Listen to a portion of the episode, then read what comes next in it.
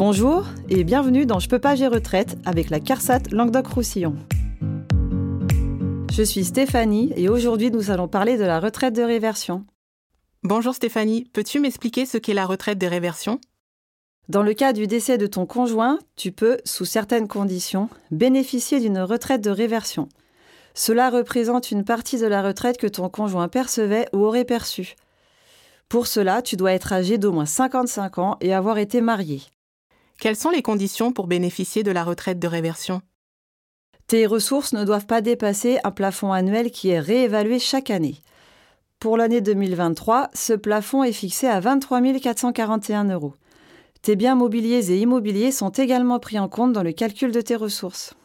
Et quel montant cela représente-t-il?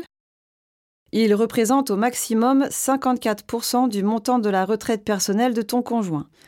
Ce montant est ajusté afin de ne pas dépasser le plafond de ressources, je rappelle fixé à 23 441 euros en 2023.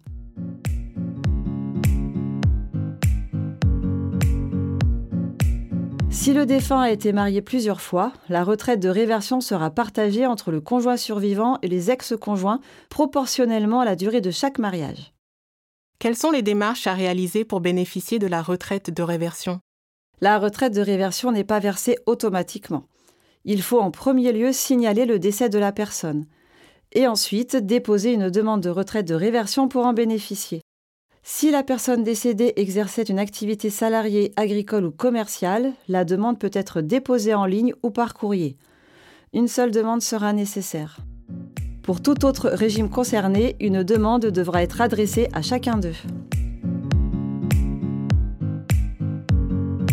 Pour préparer votre retraite, abonnez-vous à notre chaîne Je peux pas gérer retraite et n'hésitez pas à partager ce podcast.